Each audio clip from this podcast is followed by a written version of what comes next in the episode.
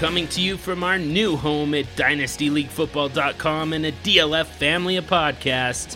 We are the Superflex Super Show.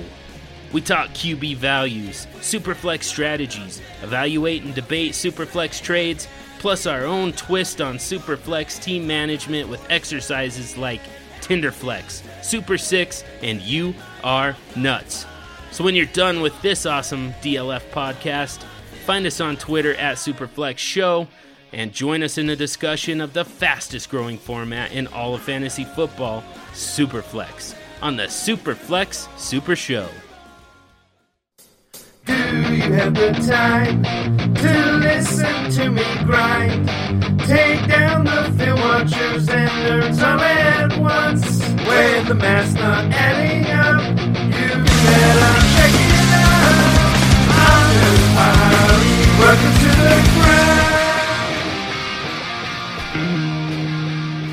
and welcome back to the Dynasty Crossroads. My name is Peter Howard at PA Howdy on Twitter. This is a member of the DLF family of podcasts. Su- sub to YouTube. Um, and once again, I'm recording uh, the recording of Dynasty Crossroads in a meta kind of sense for YouTube. So if you prefer to consume podcast media in that manner, uh, yeah, you can watch it on YouTube too. Sometimes the cut's a little different because I don't know. I, I'm not great at editing, I guess. Um, in fact, just starting to learn it. Now, this episode was and is several days late still, but um, the subject of it was going to be essentially value propositions based on Dynasty ADP and why and how someone would ever be tentative about drafting CeeDee Lamb in the second round of a Dynasty startup. Um, I'm really thinking about ranges of outcomes um, and digging back down into um, our concern for safety in terms of long term viability in Dynasty, or how many seasons we're going to get out of a player versus points, and where that threshold is for me, um, but also a way of developing a way of thinking about it for yourself, which might give you an edge and still not encourage you to lose too much um, value long term. It's a difficult line to walk, but um, I have a way I think about it, um, and I thought it might be useful. But kind of saved from that in the sense that Cam Akers just had an Achilles injury and is going to miss the entirety of the 2021 season. Now, while I don't do a lot of injury reporting because I'm not a doctor um, and we're not a redraft or specific season focused podcast, we're more dynasty, more holistic and process based, but there is an interesting process question that goes together with that value proposition of taking players who are young and good early in the early rounds um, with this injury because he is a sophomore running back who had a very very good rookie campaign. In fact, there were four running backs in the 2020 uh, class that finished inside the top 24, which is more than any other year I have on record according to D- Dynasty League Football ADP. Um, f- fewer in the top 12 than we've seen um, in their rookie year, but more in the top 24. Um, and the a lot of the conversation this offseason has been about which one or how all of them will break into the top 12. Or essentially, those are the breakout thresholds I use. Um, so, what do we do with Cam Akers now? What do we do with Darrell Henderson now from a dynasty perspective? Um, just you know, not not to bury the lead. My initial way of thinking about it is I will sell Cam Akers now because I think his value is going to sustain anyway but his value is going to be highest now and possibly um, when the news starts breaking that he is to return. That's a second chance um, of selling him. But right now, his value is going to have a hangover if people get used to the idea that Cam Akers isn't going to play in 2021 and start discussing the risk that he might not come back over the next few, I don't know, days, weeks. We'll be pretty set on it fairly soon. But if I'm in a league right now with Cam Akers on my roster in a dynasty league, he was literally yesterday valued as a first round startup pick. Now, I, I tend to think about um, va- the values of players through that lens. What round do they have to be selected? Um, and I've got into some interesting conversations on Twitter about how that's crazy or stupid because it's really about ranks and I have this guy ahead of that guy. But to me, I I know that doesn't do the job for me. I want to think practically. If I want this player on a startup, um, where do I have to draft him? And I have to draft Cam Akers at the end of the first round. Start of the second, because ADP has a slide. It has a sliding effect where some will take him mid first round, some will take him at the very start of the second round. And so there's a range there. But essentially, Cam Akers cost a late first round pick, and so that lens of seeing his value for me is the best way of thinking about one. If I'm trading for or trading away players, or picking players or not picking players, I like to think about it through the lens of what kind of overall round pick they cost. Now, I know trade throws some extra um, uh, complication to that because you can trade for multiple first round picks, for example, but at least that's where I like to begin. Right now, Cam Akers won't be worth a, a, first round startup pick. And so I think a lot of people will want to hold a very talented player, had an amazing rookie season, especially down the stretch last year, and who was set to be, consensus thought, he was going to break out um, again, uh, and, and, again, the threshold I use for that is being a top 12 running back this year. He was literally being taken as RB7 after all the big names have been off the board, those who have already done it. Christian McCaffrey, Dalvin Cook, Saquon Barkley, Jonathan Taylor, um, uh, Alvin Kamara and Derrick Henry were the only ones um, going ahead of him um, in startup ADP as per you know this month. I just updated for July ADP, so that was July ADP, and who's been taken right at pick eight, with DK Metcalf being the only wide receiver taken before um, or, or, in the top eight uh, at all, um, and before Cam Akers. So yeah, the, the, market was real high on him. We were real high on him. I was starting and had been this off season making the case that, that at that price that my risk tolerance was not that high for a sophomore running back who could hit the top 12 and therefore pay off and could not hit the top 12 and therefore be a disappointment um, having only seen a few games where he really broke out mainly because while it's very intuitive um, and makes a lot of sense when you look at the workload throughout the season last year, that Cam Akers broke into that workload late in the season, and through those games, he was a top 12 running back. He was spectacular. But um, where it's essentially a split take, I wasn't as convinced, even with all the coach speak flying around about it, um, calling him, uh, what was it, a, a war dog? That was the one. Um, that the split we saw at the end of last season would be the norm going forward. I could easily see Darrell Henderson playing a Kareem Hunt type role in that backfield. He wouldn't share the job like he did essentially in, in, a, in an even split, a 33 to 34 percent workload. I think it was an opportunity score based on my numbers, although I calculate that slightly differently to some people um, like the FF Spaceman, mine and his numbers always disagree slightly, but that's neither here nor there. They're essentially splitting the role if you look at the whole season. And I thought in 2021 there was a chance that Henderson was at least playing a Kareem Hunt level role in that offense. Now that wouldn't mean that Cam Akers can't be a top 12 running back. Nick Chubb has been a top 12 running back the last two years, by the way. But it would mean um, that there was a there was a ceiling um, to Cam Akers' top 12 potential breakout, that he could get most of the work and not be a top 12, or all of the work with um, Darrell Henderson playing the spoiler role and keep him at the bottom of that 12, which means that he would have paid off, but there was no extra value in that, and where I'm typically looking for more points than expected with most of my draft picks, search for upside pretty much with every pick. Cam Akers represented a very safe floor pick, in my opinion, but there was still risk in that because, again, we'd only seen it through a few games at the end of last season, and you don't know if that's going to really break out into the full workload because there's really no research to suggest that's what happens when this situation happens. It it does make intuitive sense, though. Um, or uh, Darrell Henderson can play spoiler and uh, and just make the bet pay off or it could fail. And my risk tolerance wasn't that high for Cam Akers when I could take Justin Jefferson with that pick. I can take AJ Brown with that pick, which has dynasty value, and I'm a lot more certain those guys are top 12 wide receivers than Cam Akers was a top 12 running back. Now, Cam Akers' running back points mean more and they count more, but um, there are other guys who I think are going to finish in the top 12 that are going later, and so that was kind of how I was playing Cam Akers. Happy to take him there, and on Twitter we started playing this game. It's really about how many times out of 10. Um, out of 10 drafts, I'd probably take Cam Akers right there at the eighth pick, three out of 10 times. And that puts me below market. And this is why I was thinking about CeeDee Lamb as well. Like, I really want CeeDee Lamb on my squad in the second round of a startup. I want those future years. He's an amazing player. I literally have no questions, but I don't think he's going to break out this year, which I think is va- means that his value is more likely to fall in terms of overall startup ADP. Um, now, the value of that is that he will still be a top 24 wide receiver and highly valued. I mean, DJ Moore is drafted uh, two rounds below him, and I'm very happy to have DJ Moore on my squad.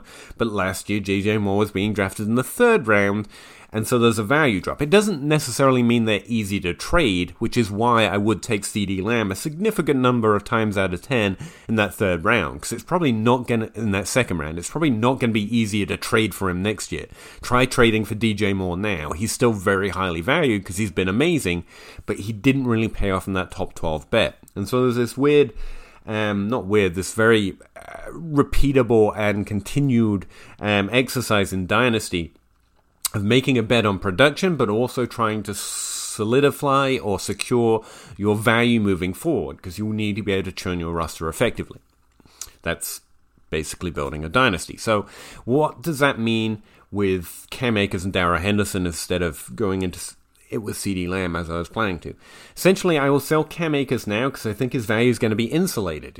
Being drafted in that eighth overall pick startup ADP, and people are still gonna know that's who he is, and he should be back later.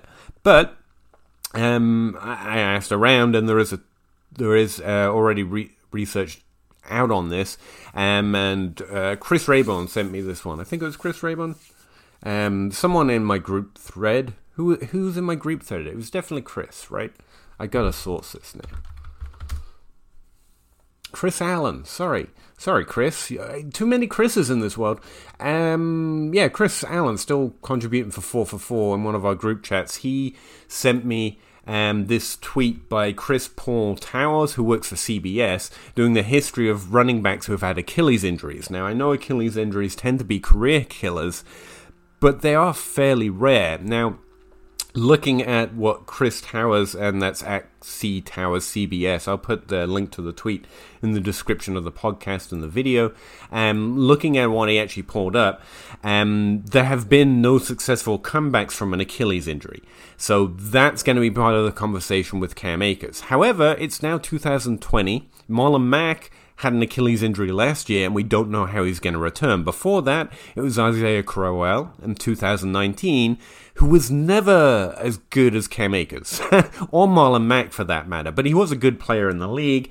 It was later into his career, and this is kind of what I'm seeing with this list. There's no all stars on this list that we have a decent history of that teams and financially would be willing to throw, you know, the I'm sure they got perfectly fine medical care, but I also do know money um, has a large effect on the type of medical care you might have access to, whether we like it or not. And also, if we look for a stud on this list, it is the stud of all time for my money, and that's Arian Foster in 2015.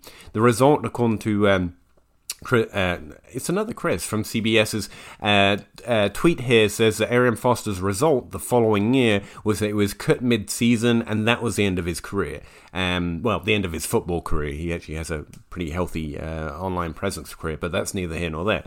Um, so there is a history of good players having this injury and not coming back, but that's in 2015. I am not a doctor, but I would imagine since 2015 there could have been advances. I'm going to be listening and learning about that with you all uh, as the various PTs and doctors in our community start spitting facts about it. But that's where I'm at. That's what I know. This is normally a career ender. The last player to have it happen to them before Cam Akers was Marlon Mack, and we haven't seen the result. The only studs on the list that have had this injury and then not come back or failed to come back in their previous form happened at least five, six years ago. So is there some hope? By the way, Branden Oliver's also on this list. He was out the league the following year after his Achilles injury. He was significantly good, but again, he wasn't Arian Foster, he wasn't Cam Akers. All right. So that tweet and also the history of it is worth checking out. So why would I be selling Cam Akers when I said, you know, maybe there's more hope this year that a player of this caliber with this much team investment and interest in and hopefully um, the financial uh, ability to get him the best possible care won't come back. Well, it's not so much that it will or it won't. I am not um, a talent evaluator, although I do try and evaluate rookie profiles um, and how good players are in the NFL. Ultimately, I trust my evaluation of talent worse um, than most things. So, what I end up doing is playing the market and making reasonable bets based on what has happened before what I think is more likely to happen in the future. So, I think having experienced running back injuries before, there's going to be a hangover on Cam Akers' ADP um, and then it will dip um, as time progresses as he's recovering. There'll be various news stories and tweets, and hopefully at some point we'll see him working out, um, and there'll be a hype bubble, but maybe not a value bubble around then. And it's only really when we get back to him maybe getting on the field in a year, maybe. I don't even know how long the surgery takes. Marlon Mack is set to play this year, so presumably you can get back the following season, although definitely not this season. Um, there'll be a slight increase in value then, but our risk tolerance will have changed by then, especially since it's a third year running back. We've seen 2021, and maybe, I don't know, maybe Darrell Henderson played well enough, or they draft someone else, or there's bad injury news. So the, the probability is that his value drops from here on out but does maintain value and he'll be a better buy later. Whereas right now, you're more likely to get most of his value back. Now, on the opposite side, you've got Darrell Henderson. Um, I think his upside is a top 24 running back, and that's not necessarily shade because we need top 24 running back points. Kareem Hunt is a top 24 running back. Um, so was Myles Gaskin and Mike Davis last year. So was Clyde Edwards Helaire last year, and he got to play the full season with first round draft capital on the Kansas City Chiefs. Top 24 running backs isn't a bad thing, but I do not think he has the ceiling that Cam Akers likely had going into 2021, and I don't think anyone's going to view him as having the ceiling of Cam Akers in 2021. But the other thing I know, just having played Dynasty a while and fantasy football for a while, and you probably know this too, is that in season, trading a first for points becomes kind of the capital of the season. I'm trying to win.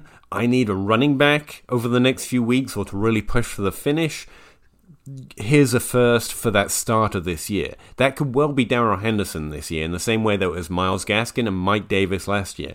Now, again, it depends on your league and who you're playing with, but I think Henderson's value is more likely to have to increase or have solid value in season this year. Now, while I would trade Darrell Henderson right now for a first, I also want those top 24 running back points, and I'm pretty sure his value is going to be easier to trade in season.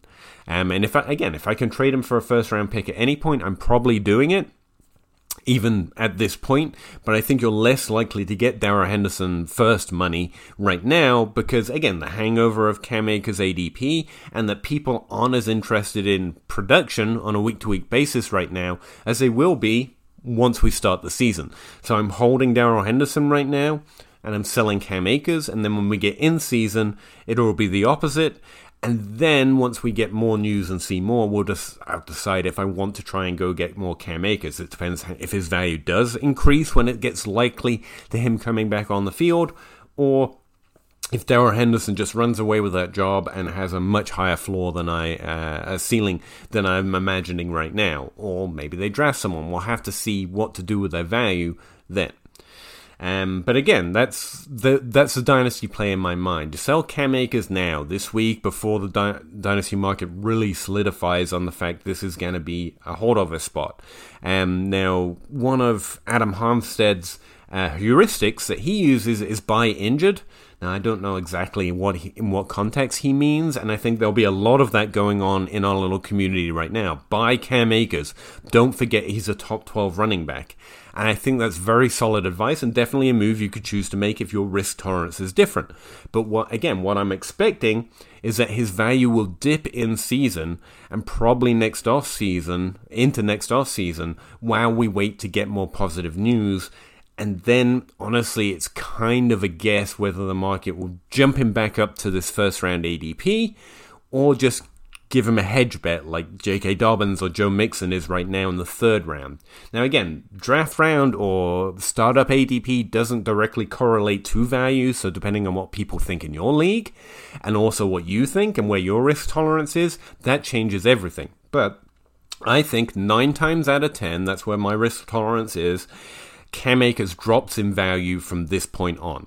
So if I can sell him pretty soon, I think I'm getting the most of that first round pick value he's currently or was currently being drafted at right now. I think this is the best window for me to get the most of that back.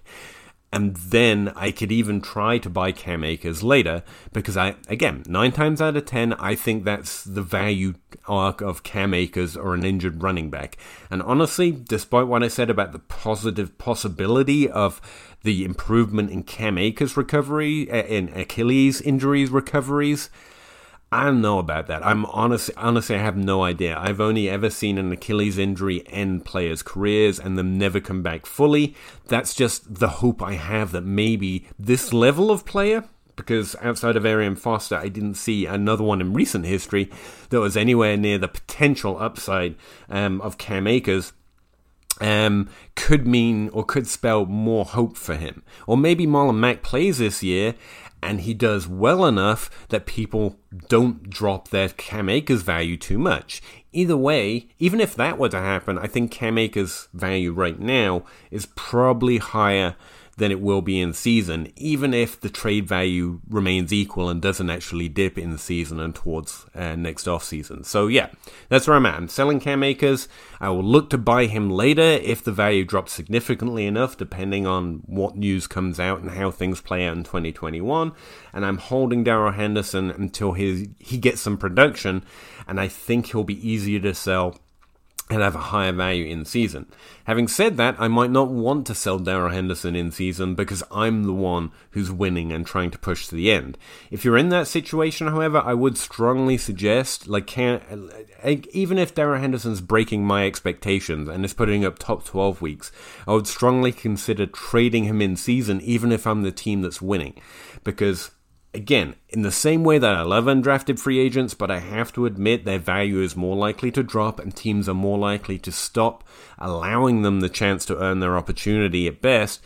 And it's the same with players like Darrell Henderson. He's the Tre Mason of this group. He is, well, looking back at that list, he's the Branden Oliver of the group, a guy who plays well, earns more opportunity, and is a potential value based on where we were drafting him before the season. But then after it, his value shoots up above where it probably is going to remain because of his production. So even if Darrell Henderson plays better in season than I'm expecting, and I'm the one winning, I'm probably always going to have an eye to sell Darrell Henderson for a first round value. Not going to sell him below that because those points have, um, again, uh, a lot of value in season. Um, I value him in this four to seven range. The RB dead zone actually with uh, uh, with Trey Sermon, Myles Gaskin, Kareem Hunt, um, Michael Carter. They're all going in that range. They're not players I draft, but it's where I'm going to think of um, Henderson's value right now. Before this injury and in July ADP, his draft round was 11. By the way, he's been taken in the 11th round, below the likes of Kareem Hunt, which is why I was kind of arguing for him having a larger share of this offense if Cam Akers stayed healthy, because I thought his upside and a reasonable expectation would for him to have a similar role to a Kareem Hunt, although obviously not being Kareem Hunt, and therefore he was being drafted below expectation. Like we think James Robinson is hope we're hoping James Robinson has this year. He's also going in that range four to seven range because we think he's going to share more apparently of that backfield with ETN than most running back twos on their team. Again, that's a that probably builds into a lot why the RB dead zone is around four to seven because we're making a lot of these they'll have a larger role, but those top 24 running back points are probably worth a little less. So when you find someone like Darrell Henderson, who has that likely role, in my opinion, being drafted outside of it, those tend to be the value running backs I look for and zero RB candidates I start um, being interested in. But I'm sliding off the topic slightly. So again, I'm not encouraging you to do exactly what I would do with Cam Akers and Darrell Henderson. But I do think thinking about it in these terms, it takes it out of how good is Darrell Henderson and how good is Cam Akers. It takes it out of having to be a doctor and instead just think about what's the likely path for these two players moving forward. If you think Darrell Henderson has a lot more upside than that, you're probably going to choose a different plan of action. That's where your risk tolerance is for Darrell Henderson's value right now compared to what it should be in your opinion later. Right now, I think his value is going to be even higher in season because I think most of us are going to be saying, accurately so, Cam Akers and Darrell Henderson are different. Cam Akers has a higher ceiling. Darrell Henderson isn't Cam Akers. Don't buy top 24 running backs, which is perfectly true when they're valued in this 4 to 7 range. Darrell Henderson has been valued outside of that right now, and I think so. I think that counter reaction is actually going to hold his value down too low. I think it's going to keep him outside of that, you know, potential first round pick value range of James Robinson, Myles Gaskin, and those type of running backs. But I think in season, when we see that, you know, volume matters at running back, and he's probably going to get the majority of volume in that backfield, not what Cam Akers would have got, and not play with it as well as Cam Akers would have played, but he's still gonna likely get that volume and be putting up top 24 weeks. And so his value will rise into this range in terms of startup ADP, and you might be able to net a little bit more in trade um, in season. But again, your le- mileage may vary. If in your league right now someone's offering me a first for Darrell Henderson, I'm selling. Um, even though I want those top 24 running back points because th- there are others. I, again, that's a problem with top 24 running backs and not top 12. All right. Um, that's all I have to say on this subject, other than I hate this. Uh, we're ghoulish, and I hate being this ghoulish. And despite, you know, my risk tolerance or whatever I said it was not being high enough to take Cam Akers where he was being taken, I was really looking forward to seeing him play this year. I honestly expected him to be to pay off in that he would be a top 12 running back or perform so well people would have been feeling pretty good about taking him where he was drafted. He was excellent in his rookie year. He had a great college profile. This injury is horrendous, and and I I hate. I'm a player fan, not a team fan. So that's where this hits home for me. And like this guy's done everything he should have done. He's living his dream, and then this happens. This is awful. And so you know, I hate to talk about the value in Dynasty, but I'm separating it out from the player. The player, um, the person, we're, we're talking about stat, statistical lines um, that we claim in a fictional game. And the player himself has been excellent. He's always been excellent. And I hate this. Um, and really hope to see him back on the field at some point. Again, that's why I look at that injury history. I'm like, ah, it's been a while since a guy this good had this injury, and as much as I like Marlon Mack, or have liked Marlon Mack at his value and as a player um, in the NFL, like Cam Akers was was a horse of a different color. Yeah, I think that's how you say that one. Um, and I'm really hoping uh, that he can come back. And again, I don't even have full. We don't have full details of the injury. If it's as bad as any of these past injuries, um, or I haven't read it yet. Um, and so yeah, I, am really going to be looking for positive news because I, I, I hope this works out well for him because he certainly earned it, and um, yeah, I just I want players to do well and uh, succeed. So yeah, that all sucks, but let's move on.